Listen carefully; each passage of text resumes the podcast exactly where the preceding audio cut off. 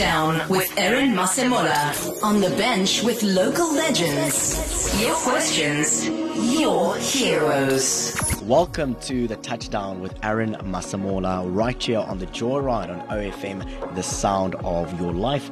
Today we focus on the sport of long distance running. Of course, there is a buzz of excitement in South Africa at the moment, given the fact that we recently saw the successful hosting of the Cape Town Marathon, but also many South Africans are quite excited already for next year, where we will see the Comrades Marathon taking place. And of course, this will be the 95th edition of this iconic South African event. Now, joining me at this point in time to have this conversation about long distance running in South Africa, I'm joined by an absolute comrades legend in this country. He's also the Nedbank Running Club team manager at the moment, and his name is Nick Bester. Nick, how are you doing today? Good afternoon. Thank you. Thank you very much. I'm fine. Thank you so much for joining us on the touchdown. Nick, I would love for us to start the conversation here, and that's of course just touching again on, on your well being. We saw that uh, towards the latter part of last year, um, something drastic happened to you, you being attacked in quite a difficult um, circumstance as well. We would just simply like to get an update uh, from you in terms of how are you doing, how's the body feeling again, and are you on the road again, are you on the bike again, being active as we know you love being active? Yeah, thank you very much. Yeah, it was a terrible incident, uh, but I guarantee you that my body recovered. Um, I'm actually really, really fit at the moment. I'm strong, and uh, I, am I'm, also using, I'm always using this. I'm saying actually, I'm not the fittest ever that I've been in my life. Uh, but I won't want. I, I'm not going to win any races because I'm not fast. I'm fit. So I recovered. There's only one small problem still. You know, they broke. There, there's there's nerves your uh, in your brain. They're called olfactory nerves. So in that uh, attack, when they hit me with the rocks on my head a couple of times, the olfactory nerves is damaged, and that affects your smell and taste. So the moment I still can't uh, taste or smell um, any food or drinks. So that is yeah, and that is a long-term um, problem that maybe won't uh, ever recover. Yeah, but we are incredibly happy to hear that you you are fit and healthy, and hopefully that's something that, that might slightly recover in the future. Maybe it might come back even just a little bit as well. But we are so happy to hear that you are as fit as you've ever been. And of course, um, they always say that you can work on the pace, Nick. Can't you work on the pace to win a few races? no, yeah, no, you know, speed. Uh, you need speed, uh, when you're old like me, you don't have speed. You've got power and strength and fit, but, but no, no, no, speed, speed is gone. All right, absolutely fantastic, Nick. I would like for us to jump straight into into the conversation regarding the state of long distance running in South Africa. I think when you look at the last year, 2021, of course, the Olympic Games are of course a big talking point over there in terms of the male runner. Stephen Mokoka, had somewhat of a solid start, but unfortunately the heat in Tokyo got a little bit to him. And then on the lady side side, Gerda Steyn is a lady who's doing phenomenal at the moment. Um, she did so well in, in Tokyo as well, and then also recently finishing fourth in the Cape Town Marathon. And Stephen, of course, um, winning the Cape Town Marathon as well. Looking at the bigger picture, because I know that you are working day in and day out in terms of the administration of, of the sport, what would you say the state of long distance running looks like in South Africa? Well, let's start with long distance. You know, what will you um, see as long distance? But your, um, in the olden days you call it IAAF, but it is now World Athletics distances. And that um, is 10 and 21 kilometer and 40 kilometer uh, distances. That is um, long distances, but in South Africa, we are concentrating, and, and, and South Africa is known for the Comrades Marathon and the Two Oceans Marathon, and that is 90 kilometers to 56 kilometers. So that we haven't run that in a while. The last Comrades was way back in uh, 2019. So overall, let's start with the IAAF or World Athletic Distances, the 10, 21, and 42. Our athletes are there, but but it's not world standard. You know, you'll you'll see that uh, you know athletes are, not not if, if, you take the times right on in Canada currently, is not really close to the 202 mark uh, in the in the, in the male uh, marathon world record time of Eliud Kipchoge. Um, uh, so we, we, we, we, we, we need youngsters. We new we need new blood that, that, that, that we have to develop. To be able to match the rest of the top elite 42 kilometer, 10 and 21 kilometer athletes in the world. And that is both male and female. Definitely. I'd like for us to, to talk about some of the biggest challenges in the sport of, of long distance running.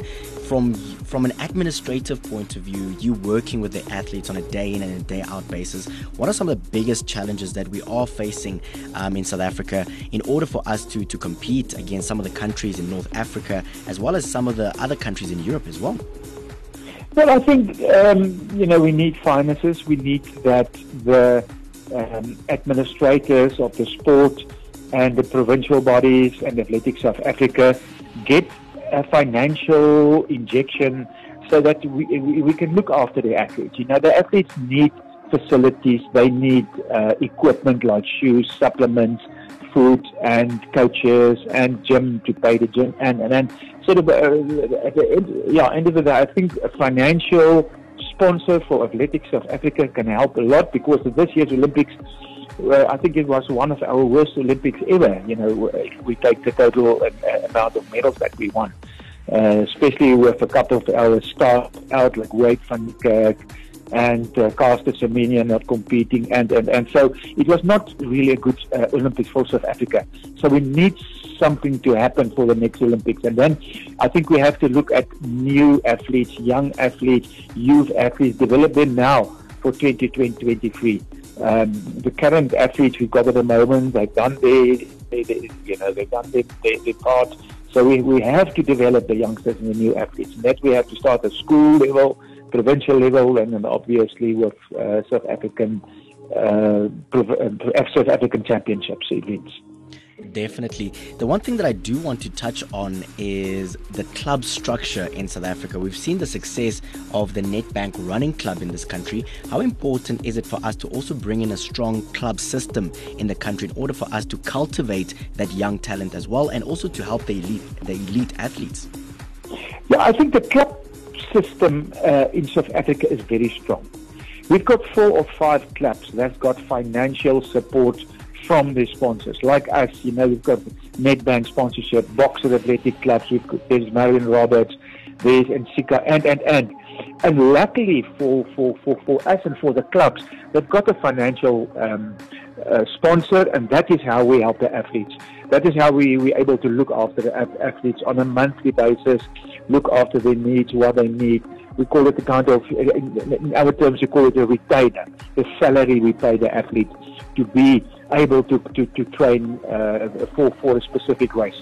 And also all the, the supplements uh, for the, the co co-sponsors that the club's got, you know, the shoe sponsors, uh, the supplement sponsors, uh, FutureLife Bavaria, Thirsty, um, Biogen, they're all our sponsors and that support the athletes. So we, we've got a very strong system in place to support the athletes and that is why we do a lot of development because we want to look at the new athletes and bring them up and, and let them become champions in the next three, four years.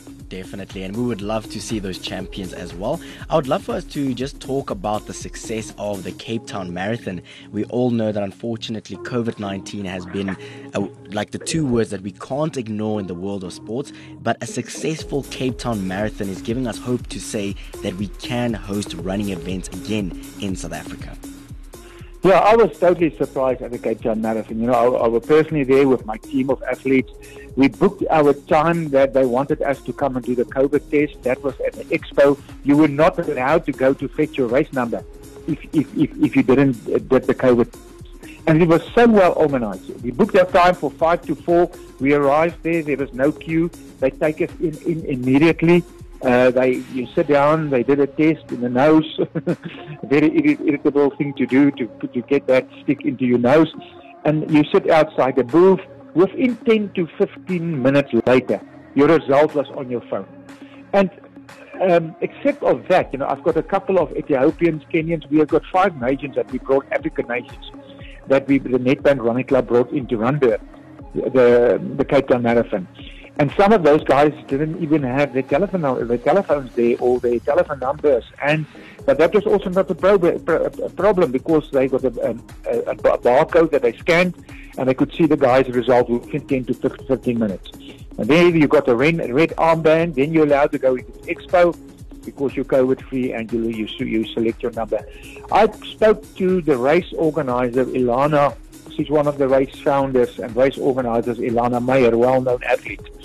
And she told me that the first day there was two days of testing for COVID, and the first day there was 10,000 runners going through that testing procedure on the uh, two days before the race. On the first day, nobody were, were positive.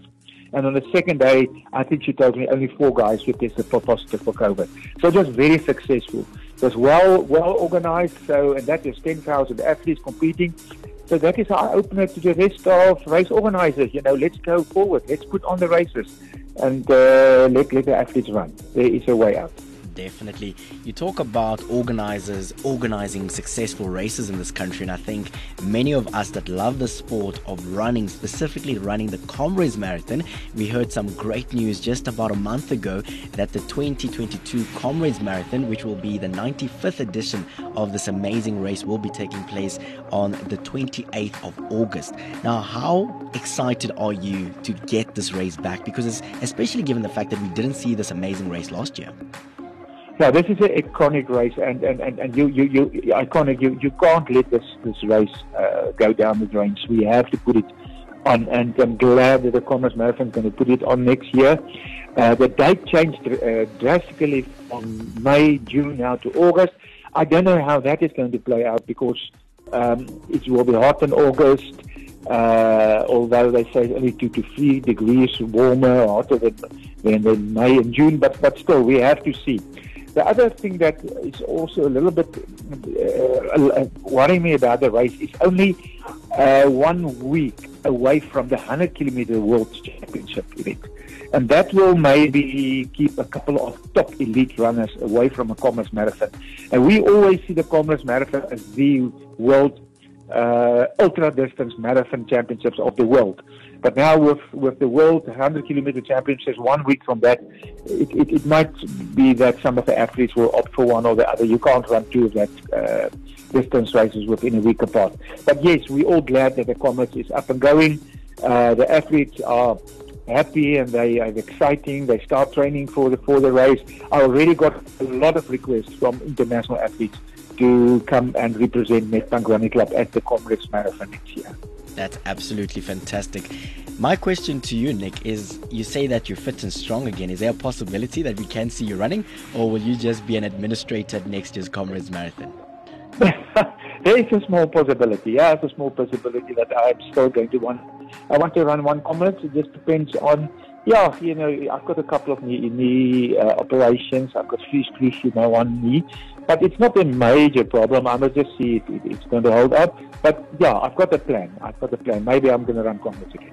Absolutely fantastic. Trust me that many South Africans would love you running that iconic course again. Thank you so much for your time. And of course, we are wishing you and the Nedbank Running Club all the best at next year events and as well as some of the other events that you guys will be partaking in. Thank you so much, Nick. Thank you very much. Touchdown with Aaron Masemola. On the bench with local legends. OFM Sport. The personalities behind the plays.